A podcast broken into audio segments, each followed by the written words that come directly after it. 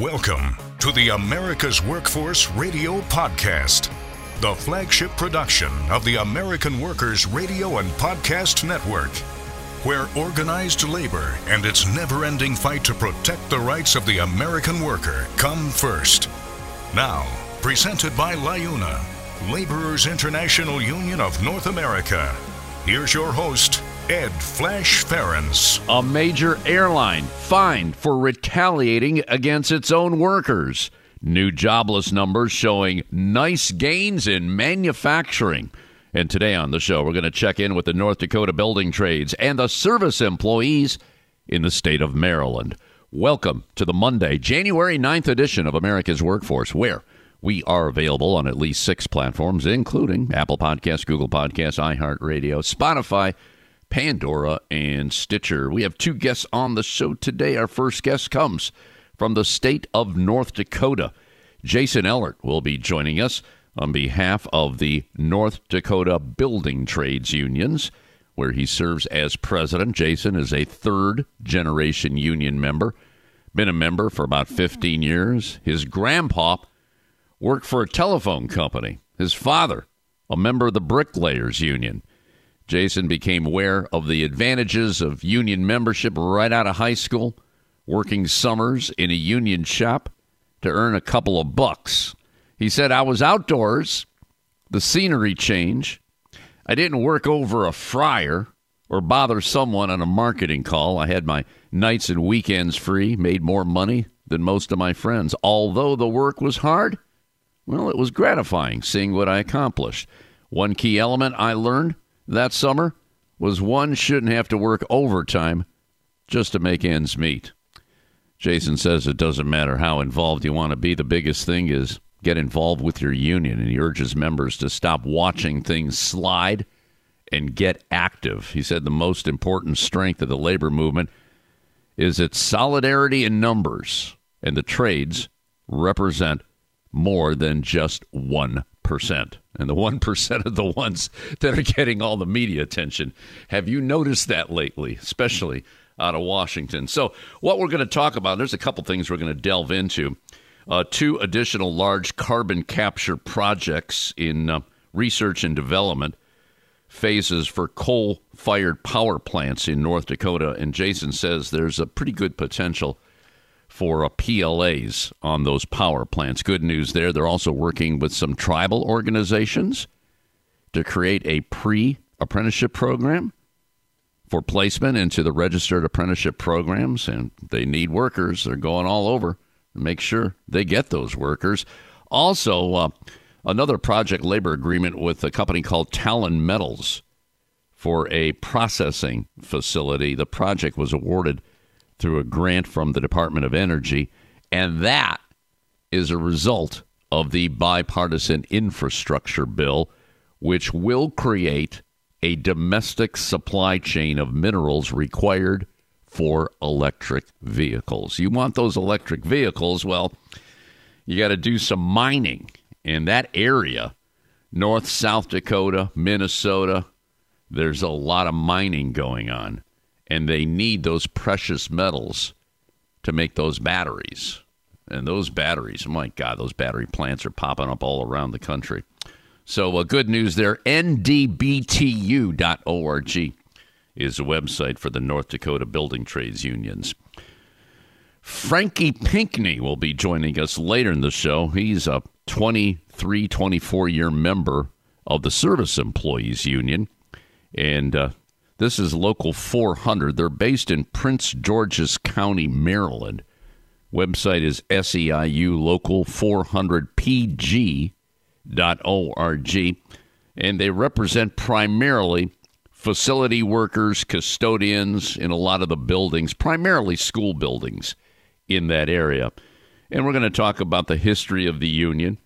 We'll find out why Frankie got involved in the union. From what I understand, he's uh, he's got some union brothers and sisters in his family. He'll talk about that. He'll talk about growing the union, and that's what uh, unions have been doing here for the past couple of years, especially under this uh, Biden administration. So, uh, SEIU Local 400PG.org is a website for for that union. Now, a brief look into the world of labor. This segment brought to you by the good folks at Boyd Watterson Asset Management. You can find more at boydwatterson.com.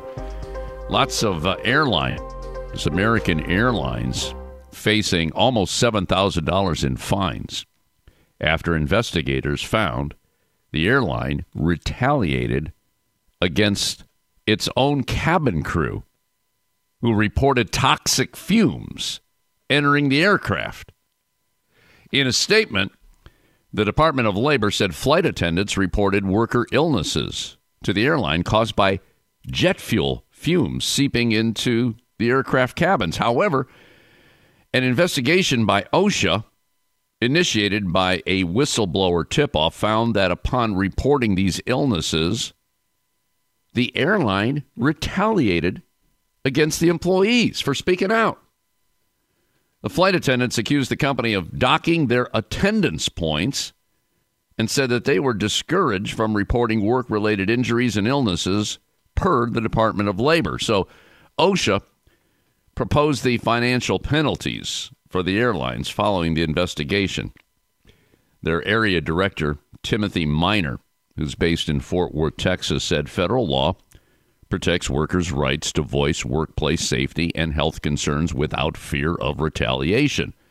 Now, when employers punish employees for doing so, they create a chilling effect that may stop workers from reporting future issues, putting their health and well being and that of their coworkers at risk. Minor added that the employees engaged in protected activities when they reported the issue to the airline. Now, the effects on passengers of those toxic jet fumes entering the cabin still up in the air. The airline, by the way, has 15 days to respond and it can't appeal the judgment.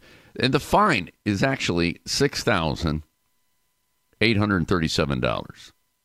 You would think that that would be a little bit more for what I just read. Unionizing Delta employees, picking up steam. Flight attendants, ramp agents, and mechanics have active unionization campaigns at airports across the United States, including Atlanta, New York City, Detroit, Minneapolis, and Seattle. A former employee and current organizer with the International Association of Workers credited the recent surge in union support across the U.S. grueling working conditions since the beginning of the pandemic, inflation, and there's Delta's pilots' recent tentative agreement. That agreement would raise pilots' wages by 34% over four years. The workers, they're concerned about arbitrary write ups that create what they call a culture of fear, along with scheduling issues and physically demanding jobs. Now, Delta has reported record profits in the third quarter of last year and expects to earn nearly double this year. Now you know why they're organizing. They're making a whole lot of money. And then there's Southwest. As you know, Southwest Airlines canceled thousands of flights over the holidays after a major systems failure that will most likely face investigation by the U.S. Department of Transportation. Well, last week, the Southwest Airline Pilots Association, which, by the way, is engaged in union contract talks, called the meltdown absolutely preventable. And last Tuesday, the union published a letter stating such systems failures have been increasingly frequent over the past several years and can be traced to poor leadership and what they call a headquarters centric cult that constitutes a good old boys and girls network. Now, there's a story that needs to be told. I'm sure those, boy, I hope they have those hearings. It sounds like they're going to move for that because there's a lot of people that pretty much missed Christmas because of that meltdown. Again, it could have been preventable. The Guardian is reporting that at least 12,000 nurses in New York City are set to strike today if contract talks are not successful. Nurses have raised concerns regarding staffing shortages, further exacerbated by the pandemic, that have created unmanageable workloads and high patient to staff ratios. stressful working conditions, and potentially dangerous conditions for patients. Now, as we reported last week, a massive wave of strikes, which began last year, is continuing into this year across sectors ranging from healthcare to transportation and civil service in the United Kingdom.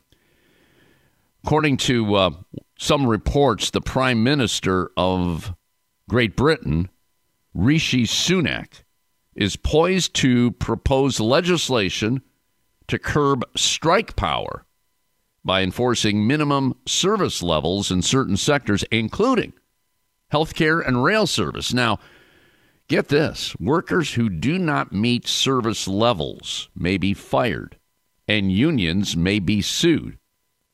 Additional tactics under consideration include changing the notice period for strike actions from 14 days to 28 days. The strategy, by the way, of seeking to pass an anti strike law is pretty similar to what happened in Canada some years back to prohibit striking. That failed miserably. There's a number of protests, and they said, no, no, no, no, you can't take away that right. It's not going to happen. Meanwhile, Amazon workers in uh, central England's warehouse facility have stated they are planning to walk out on January 25th. Why? Because of a pay dispute joining the wave of strikes in the UK. The U.S. unemployment rate finished last year at 3.5%, tying its 50 year low, according to the Bureau of Labor Statistics. There were 5.7 million people without a job last month, and businesses claim to create a net of 222,000 new jobs in December. And for all of uh, 2022, almost 5 million, 4.8 million. Elise Gould is with the Economic Policy Institute. He says the uh, labor market remains strong as wage growth slows. Notable gains in the payroll survey for last month were in education and health, leisure and hospitality, rising over 67,000 over the uh, month. Leisure and hospitality job gains have a downside, though. That sector, amusements, gambling, hotels, motels, bars, restaurants, usually dead last in pay. You know what the you know what the average pay is in leisure and hospitality? Five hundred and twenty-two dollars and nineteen cents a week. That's pretty bad. Pretty bad. Another low paying sector, temps, temporary workers. That sector shed 35,000 workers in December.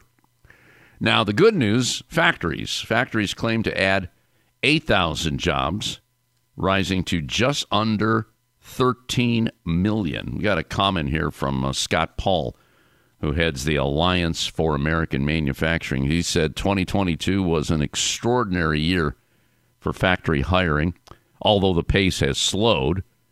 In December, about 8,000 manufacturing jobs were added. One bright spot durable goods manufacturing, like automobiles and machinery.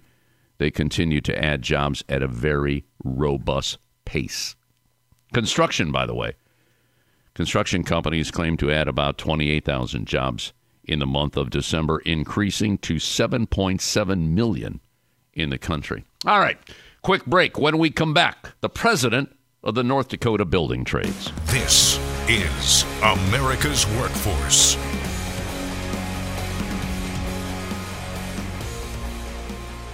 It takes LiUNA to build North America's infrastructure.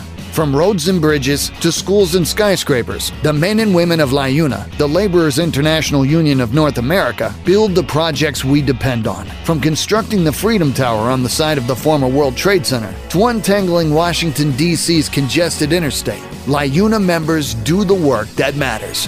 Find out what it takes to be built by LiUNA at liuna.org.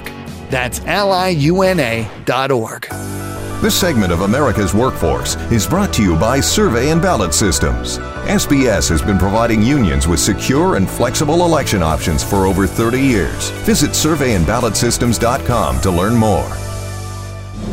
There is unity and strength for workers. We are the USW. We are the USW, the United, Steelworkers, the largest industrial union in North America. We represent 850,000 members in, in the, the, US, US Canada, Canada, and, the, the Caribbean. Caribbean.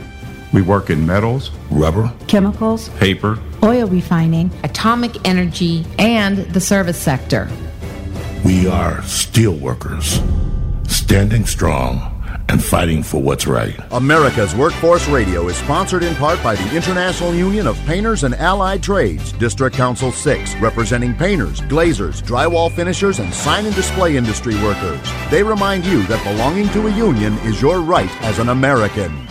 From the Golden Gate Bridge to the St. Louis Gateway Arch, the Sears Tower, and just about every building, bridge, and structure in between, our cities and towns wouldn't be the same without ironworkers. With over 3,000 contractors employing more than 130,000 highly trained ironworkers and 20,000 apprentices, the Ironworkers Union stands ready and able to shape the future of our skylines. Learn more at ironworkers.org. Ironworkers, the sky's the limit.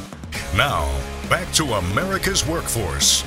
Here's Ed Flash Ferenc. And don't forget, you can check us out on Facebook or follow us on Twitter. That would be AWF Union Podcast. AWF Union Podcast. Make sure you get the word union there. By the way, this next segment brought to you in part by the Ohio Federation of Teachers. You can find more at oh.aft.org.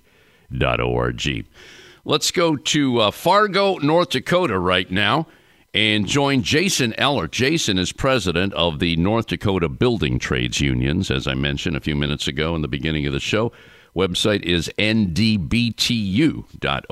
and right now they have about 2,600 members. Jason's been on the show before, and we just want to refresh our listeners on what's going on in various parts of the country, especially now that the bipartisan infrastructure law is seeing some effects, and we're seeing that happen in various states. North Dakota is one of them. Hey, Jason Ehlert, Happy New Year to, to you, and welcome uh, back to America's Workforce. How are we doing today, brother? I'm doing very well, Flash. Thank you for having me. Happy New Year to yourself as well. Now, now, North Dakota, especially Fargo. I know you get some pretty nasty weather. What, what's the uh, what's the weather picture there today? I'd like to know that. Uh, well, we were we had snow fog this morning, if you can believe it, which delayed schools. Uh, the uh, we get a we're always uh, keeps us on toe, our toes up here because it wasn't a blizzard, it wasn't heavy snow, it wasn't freezing temperatures, but it was fog this morning that uh, delayed our schools. So uh, it always is always enjoyable up here in North Dakota. It keeps you keeps you guessing. So you get snow and you get fog and you get snow fog in North Dakota. you got some crazy stuff over there. I don't know. It's it's got to be rough, uh, especially for the trades. I mean, a lot of the trades. I mean, they're outside. They're working in these crazy elements. I mean, that's a whole nother story. But uh, uh, why don't you refresh our listeners here a little bit on how you got involved? Because a, a lot of folks in the trades they go right into them out of high school, but you had a, a, kind of a different path. You you went to college, and then I guess during college, that's when you started getting involved in the trades, uh, working summer jobs. Can you uh, can you go over that story for us, Jason? Yeah, my uh, my dad's a union bricklayer with BAC Local One, Minnesota, North Dakota, and uh, right out of high school, uh, I started working for his company as a, a laborer and was really just making enough money during the summertime to save that up, help out with college bills, pay for meal plans, those kinds of things, books. And uh, so I did that throughout my college career. And uh, upon graduation, uh, I, I graduated with a social studies education major and was planning to get into the teachers, uh, become a teacher, North Dakota, Minnesota, somewhere. And uh, at that time, back uh, over 20 years ago, 2003, uh, there was an abundance of teachers, if you can believe it. Uh, there was a lot of uh, limited opportunities to get in education, and uh, I was having difficulty finding a job. And uh, the company I had been working for, my dad's company, his union company, the boss took me aside one day and just said, "Hey, have you ever thought about your apprenticeship program? Because I'd really like to move you into it." And uh, didn't hadn't heard anything about it, and uh, I looked into it and talked to my wife and we I made the decision we made the decision to get into the trades change my career path and I've never regretted that decision it was the best decision one of the best decisions I've ever made in my life Good for you. How long have you been uh, president of the uh, North Dakota Building Trades, Jason? I was just reelected this past fall for my fifth term. We do two year terms, so this will be my seventh year as the building trades president here. Good for you. And and how's it been going for you? I mean, you know, the trades. There's always ups and downs when it comes to the economy mm-hmm. and all that. How you uh, how have you been navigating through all of that? You know, we've been uh, we've been very fortunate up here. Uh, uh COVID kind of slowed some things down on uh, some of the outage work because uh, some of the plants just uh, pulled back a lot of their operations, their maintenance operations, because of just trying to bring in all the travelers. But uh, we've been really growing steady up here for for several years, and uh, things are now uh, probably with like everybody that all of your guests that you talk to, workforce is one of the biggest challenges, and trying to find more people to get into the trades is is uh, probably the un- most unique challenge we have for the building trades. So a lot of times, my my education uh, in college as a teacher is serving out really well, where I go and talk to students and schools and promote the opportunities of apprenticeship programs and getting into a building trades union. You know, I want to talk about that in the second segment. Right now, let's let's get into uh, what you're doing, especially mm-hmm. making project labor agreements happen. It's so important in the trades that we have those PLAs. Talk to me about what's this place called? Is it Talon Metals? Am I pronouncing that correctly? Yep, you are correct. It's a uh, uh, it's a part of the bipartisan infrastructure law. Uh, the it, it is a very unique. Uh, it's uh, very revolutionary type of project. Talon Metals is a international firm. They're actually out of I think they're headquartered in Brazil, but they what they're looking to do is and then one of the goals of the bipartisan infrastructure bill is to create that domestic supply chain for electric vehicles. So this project is going to be about harnessing and processing the raw materials for all the batteries that we're going to need in those electric vehicles. So it's produced and shipped domestically, that we're not relying on foreign powers, foreign governments, foreign entities to make all these minerals uh, that a lot of times are not friendly to us, and then they don't have the same goals of environmental protectionism and uh, workforce standards and safety, uh, it'll be it's it's truly a game changer. Now there is a lot of minerals um, to be mined in that area. I, I know Minnesota for one. Uh, is that pretty much the case in North Dakota and South Dakota, to your knowledge?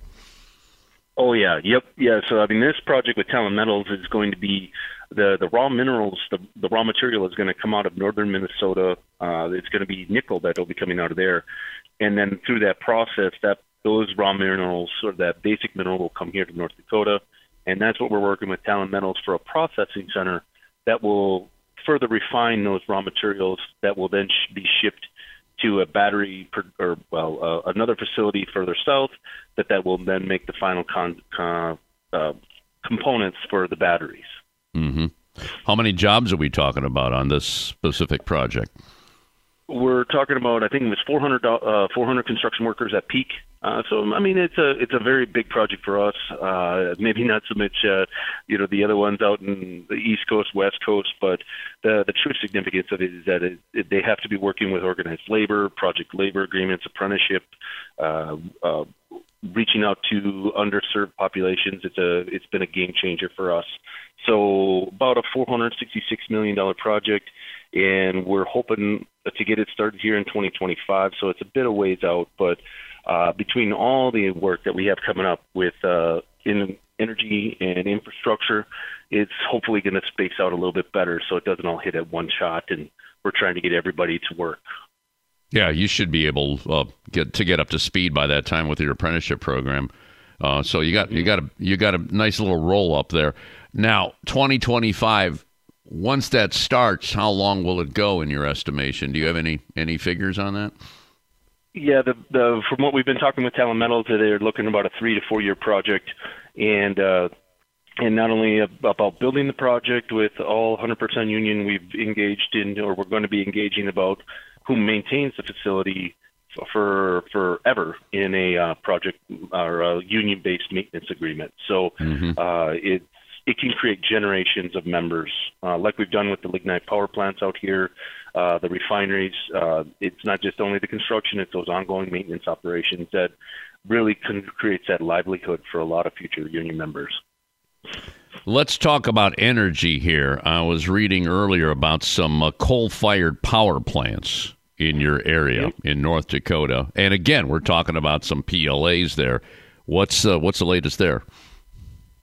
So yeah, North Dakota has five uh, coal-fired power plants uh, still in operation, and one of the things part of the the, the bipartisan infrastructure bill is a carbon capture systems, and, and that they would maintain these baseload generation power plants, keeping up the all the megawatts that we need to move the economy forward.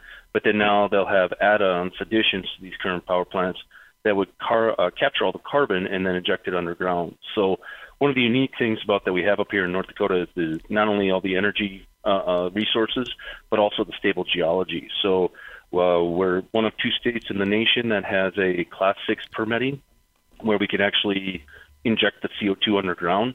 And so for a lot of these power plants, they can be injecting the CO2 almost right on site, uh, thousands of feet down uh, with CO2.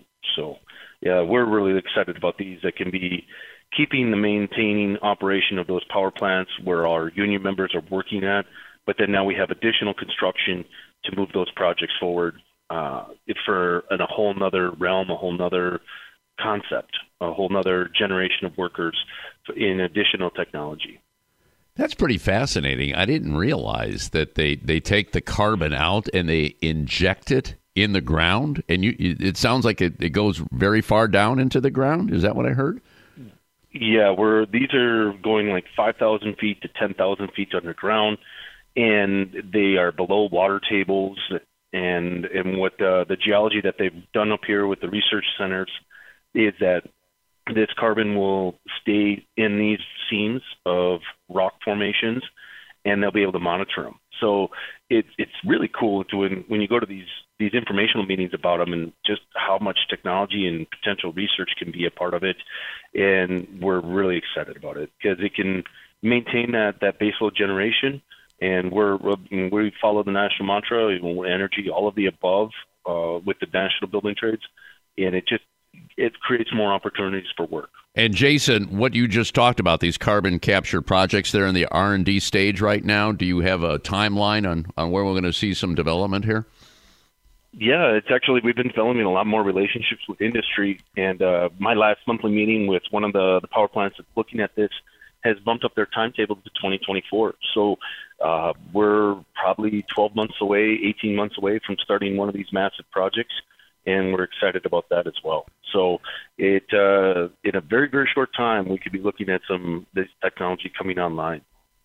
So you got 400 jobs with the Talon metals. What what about this one here, the carbon capture? What are we looking at?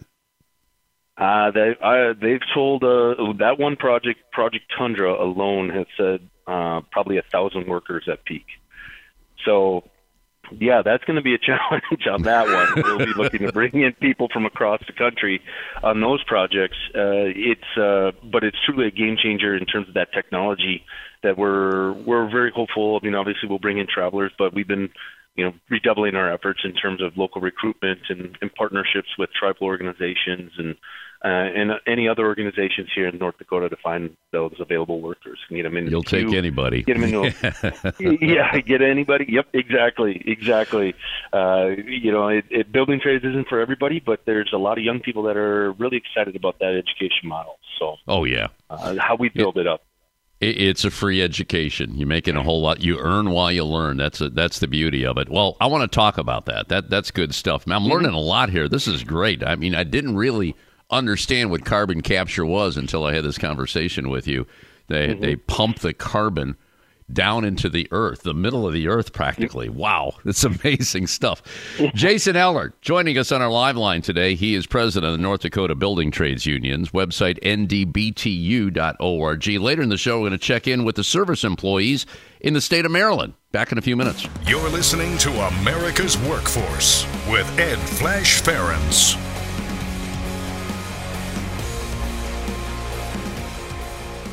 It takes LiUNA to power North America with affordable energy. The men and women of LIUNA, the Laborers International Union of North America, have the skills needed to build and maintain oil, natural gas, nuclear, solar, and wind projects that are shaping America's energy future. From new energy tech to retrofitted facilities, LIUNA members do it all. Find out what it takes to be powered by LIUNA at liuna.org. That's L I U N A Hi, this is Liz Schuler, president of the AFL CIO, and I am a huge fan of Flash and America's Workforce Radio and podcast. Hire union musicians. Call Music Talent of Cleveland at 216 881 1802. Call Music Talent of Cleveland as your dependable source for professional musicians in Northeast Ohio. Union musicians add harmony to weddings, elegance to parties, and uplifting music for all events. Music Talent of Cleveland contracts solo and ensemble musicians as well as bands and orchestras for single engagements. So hire union musicians. Call Music Talent of Cleveland today. 216 881 1802. Hello from the Communication Workers of America, District 4. We are a labor union representing a vast array of workers in different industries, including the Association of Flight Attendants, Telecommunications, CWA Passenger Services, Public Health Care, and Education Workers, the IUE CWA Industrial Division, the National Association of Broadcast Employees, the CWA News Guild, not to mention our growing digital sector, and many others. If you're interested in organizing your work group or learning more about what it means to be CWA strong, visit our website at www.cwad4.org. That's cwad4.org. Now, back to Ed Flash Ferenc with America's Workforce. And remember, you can check us out on at least six platforms. That includes Apple Podcasts, Google Podcasts, iHeartRadio, Spotify, Pandora, and Stitcher. And when you get an opportunity, just do this sign up, receive our shows on a regular basis, and give us a rating. We always appreciate those five star ratings, so please keep them coming. By the way, this next segment brought to you in part by the North Coast Labor Federation. Let's go back to uh, Fargo, North Dakota. And joining us on our live line today is Jason Ehlert, who is president of the North Dakota Building Trades Unions. A lot of work happening over there. They have about 2,600 members, and they are going to need more members. Jason, talk to me about what you're doing. Apparently, there's a couple of uh, tribal organizations that you're working with there to create a pre apprenticeship program Talk to me about that. What uh, what is this something that uh, you've been working on for quite some time? Uh, any success? Give me all the details. Go ahead. Yeah. Yeah, no, that. Thank you. The uh, pre-apprenticeship program is really to give a. a it's kind of like an introductory set of education to someone that is maybe po- uh, examining their career path to going into the building trades. Maybe doesn't have that background in construction, uh, doesn't understand all of that's involved with it, uh, and then also is what we're like you you talked about with reaching out to the tribal organizations is uh, a lot of this technology, all this energy development, this carbon capture systems are going to be in close proximity to several tribes out in western North Dakota. So one of the things that um, we've been trying to do is is as those projects are going to be out 18 months to two years, maybe even three years, is to build that workforce capacity now, get those organizations on board, how we will work together, and get people into the queue because uh, a pre-apprenticeship program will take uh, varying levels of, of time to get through. Some of them can move as quickly as fast as a month. Some can be six months, depending on how someone is moving forward on that pre-apprenticeship program. But what we're hopefully doing, what we're trying to work out with with the tribes, is how do we connect uh, people that uh, I don't know if I don't want I don't really like calling them underserved.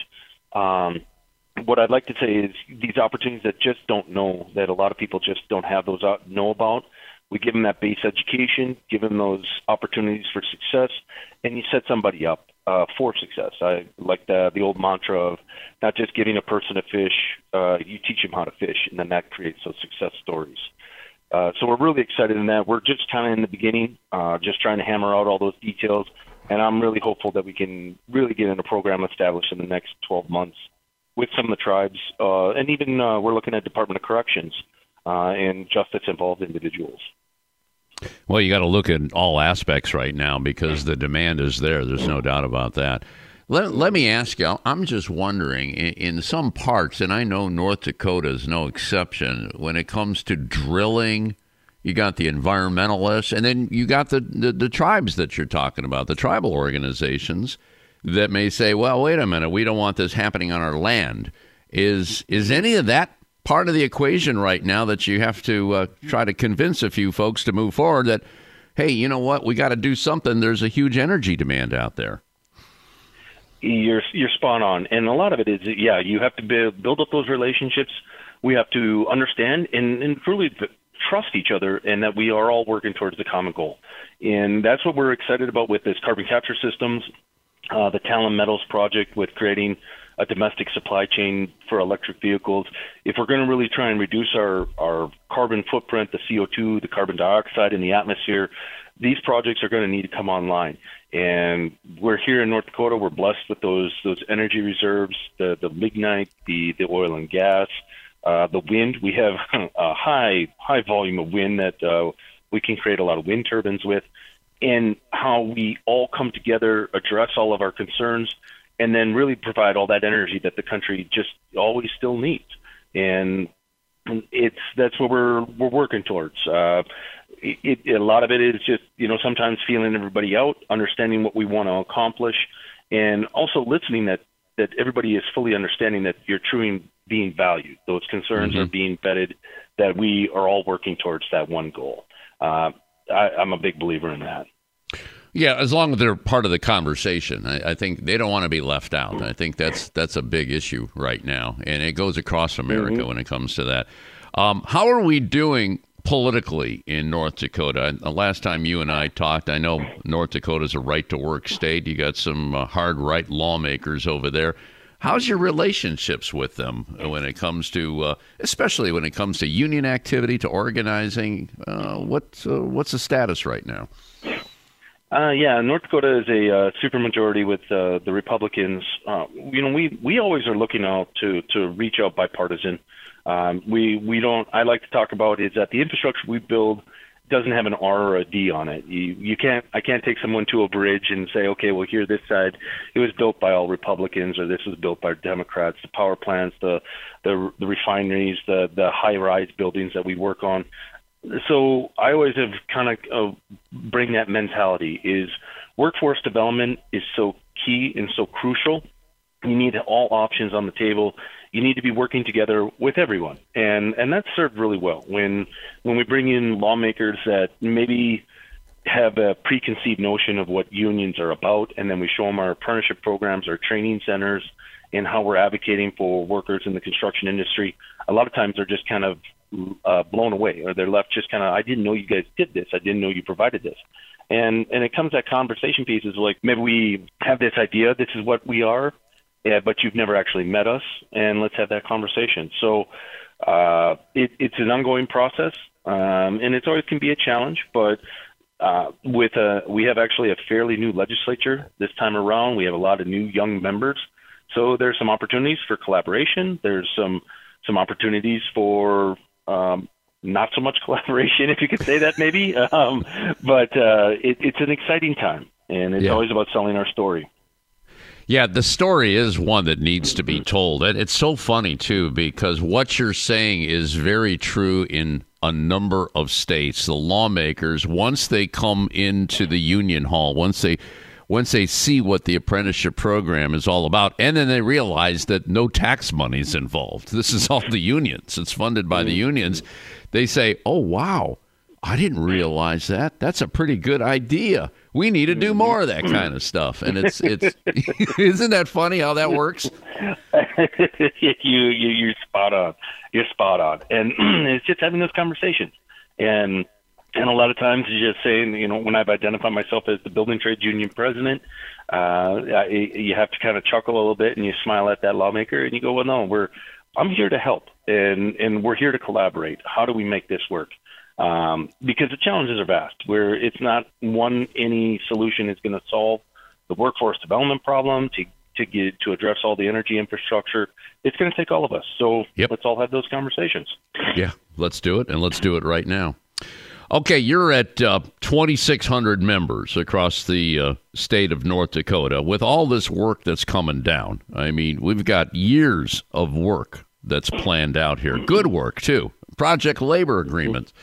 Where do you want to see that number grow to? And I guess part of the answer here is, uh, you know, where are we with the apprenticeship programs? I'm sure you've been monitoring all the trades that are part of your organization. Are they filled up? Where where are we right now, Jason? yeah, the uh, from what I with the, the feedback that I get from all the trades, their apprenticeship programs are really filled up. Uh, they they would love to take more apprentices, but you know the how you how you educate and train through those apprenticeship models. You need to have so many journey workers to so many apprentices, and and really make that investment. Um, what I would like to see is, you know, maybe we could double our ranks in a couple of years. That might be that's a very lofty goal, probably not very realistic, but a lot of times it's that steady growth. If we can continue to grow from within, find young people, and and they're listening. Uh, when I go out and talk to students about apprenticeship programs, um, we actually use a, a virtual reality technology now uh, to bring students to a job site. Uh, we sh- it, it, it has been a game changer for us as well to bring the construction site to them. We can show power plants, we can show heavy equipment operations, we can show bridges, and it and it doesn't involve the risk to the student. And then they can see every trade in a in a virtual reality format in a 360 view. Uh, those students are listening, and they're and they're more and more of just evaluating what is education, post-secondary education looks like uh, we talked about a little earlier about the college for all mentality, how that's changing. Uh, there's students that are it, it, the post-secondary education is important, and that's how you you send those narratives. You show them that virtual reality demonstration, and then you tell them how much money can be made. I think you're, I think you're a lot of the way there already, don't you think? yep. And and what young people, what I really find is they want to be a part of something. They want to know that they are working towards a goal. And when you lay out the apprenticeship program and the money that you make, the the lack of of college debt that you're going to incur, but that you can be putting yourself on a pathway that three, four, five years you can be at this level. That that really resonates them well yeah. well with them. Yeah. And then being union members and being a part of something uh, young people do kind of like that. They do like that. That's good. One more question here before you go. This has been a great conversation. A lot of your uh, members in the building trades are they are they involved in their respective unions? I, I, know all unions are reaching out and said, you know, a lot of them just you know they they show up in the morning, they get the job done, they go home. I I get that part, but getting involved in the unions, you seeing more of that happening? It, it's always a challenge, uh, and and but I was actually just speaking at a union meeting uh, this past week, and and I talked about grassroots organizing.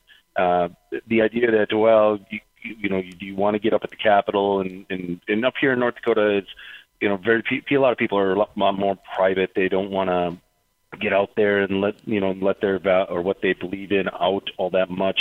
But what I talk about is grassroots organizing. Uh, with with such workforce demands and challenges that we have, a lot of times that I just say that when you're at your your your Thanksgiving or your Christmas party or your New Year's party, and you've got a family member there that is you know maybe in the high school level, sophomore, junior, senior, and they're evaluating what they want to be doing. I say tell them your story. Tell them how you went through an apprenticeship program. Tell them how you became a union member. What you enjoy about it. Yeah, every job is going to have some crudiness to it. I mean, I remember that as a bricklayer. There's cool stuff I did, and then there was a lot of stuff that was, you know, oh, this kind of sucks. But overall, I enjoyed everything about it. And I say, tell them that. Uh, don't discourage them from looking at the trades. Don't say, well, I want them to do something different. I want them to, to go on to something better. Uh, I've always found that what we do in the building trades is truly amazing and remarkable. We build the infrastructure the country needs. Talk about those things because people need to hear them. And, and you'd be amazed what your family members will listen to. If you Good don't lecture them. If you don't lecture yeah. them. you're building America and you're rebuilding America at the same time. Good stuff. Good stuff. Jason Ehlert, president of the North Dakota Building Trades Union's website, ndbtu.org. Always enjoy talking to you, brother. You take care. Stay out of that fog, and uh, we'll, we'll talk down the road, okay? Absolutely, Flash. Will do. It's been a pleasure. Thank you for having me. All right, we're going to take a quick break. When we come back, we're going to check with SEIU Local 400 in the state of Maryland. Back in a few minutes. This is America's Workforce. More shows available at awfradio.com.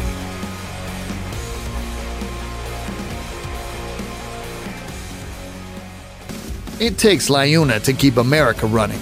Over 70,000 public employees are part of LIUNA, the Laborers International Union of North America, delivering critical services such as healthcare and emergency response, as well as maintaining roads and sanitation systems. Even the National Postal Mail Handlers Union, representing over 47,000 U.S. postal workers, is affiliated with LIUNA. Find out what it takes for LIUNA to keep America running at liuna.org. That's L I U N A.org. America's Workforce is sponsored in part by Boyd Watterson Asset Management, LLC. Find out more about our investment solutions tailored to meet the needs of Taft Hartley funds at BoydWatterson.com. We're the nurses, firefighters, and claims representatives that help keep our government services running. We respond to natural disasters. We care for our nation's veterans, and we investigate discrimination in the workplace. We are federal and D.C. government workers, and we are proud to serve the American people. Working in more than 70 agencies across the government, we know we can fulfill our mission because our union has our back. Learn more at AFGE AFL.org. Paid for by the American Federation of Government Employees, AFL CIO. The United Auto Workers are one of the largest and most diverse unions in North America, with members in virtually every sector of the economy. Learn more about this proud sponsor of our program at uaw.org. The AFL CIO is a proud sponsor of America's Workforce Radio. United by efforts to raise wages, listeners to this show and workers all across America are beginning to turn a corner and drive the economic debate. The AFL CIO is comprised of 12.5 million working people, but we stand with and fight for everyone who is working for a better life. For more information about our Raising Wages agenda, go to aflcio.org. Now, back to America's Workforce. Here's Ed Flash Ferenc. And remember, you can check us out on Facebook or follow us on Twitter. That would be AWF Union Podcast. AWF Union Podcast. Before we get to our next uh, guest, I just want to do a shout out here. There is still plenty of time to register for the upcoming Martin Luther King Jr. Civil and Human Rights Conference, which will be held this coming weekend in Washington, D.C. It actually starts this Friday and goes through Monday, which is uh, Martin Luther King Day. You can visit this website for more information and register, the MLKconference.org, the MLKconference.org. The theme of the conference this year is Claiming Our Power, Protecting Our Democracy. Attendees will hear from labor activists and workers at Starbucks and Amazon. In fact, we uh, did a, a big chunk of Friday's show on this with Fred Redmond. Last Friday was our first Friday with Fred, who is the Secretary Treasurer of the AFL CIO. So if you missed that show, just go to awfpodcast.com and you can find all the details what's going to be happening this weekend in Washington. Right now, not too far from Washington, is Prince George's County. Joining us on line number two is Frankie Pinkney. Frankie is one of the members of SEIU Local 400 website, real simple, SEIU Local 400 PG.org. The PG stands for Prince George's County. Frankie Pinkney, I understand you've been um, a member of uh, 400 for like 20 some years, 23 years. Can you tell me your story, how you got involved in the union? Go ahead, brother. Yes, good morning. Good morning, everybody. Uh, uh, I got myself involved uh, with uh, Local 400 Service Employee International Union uh, through Prince George's County Public Schools. Um, my parents, my dad was a member uh, a worker for uh, Prince George's County Public Schools. Uh, he worked in the warehouse under a different local, so he always uh, uh, inspired me to work for the county schools. So I chose not to work under my dad, so I picked the custodian department, and it was a different local, which is the local I'm I'm currently with right now.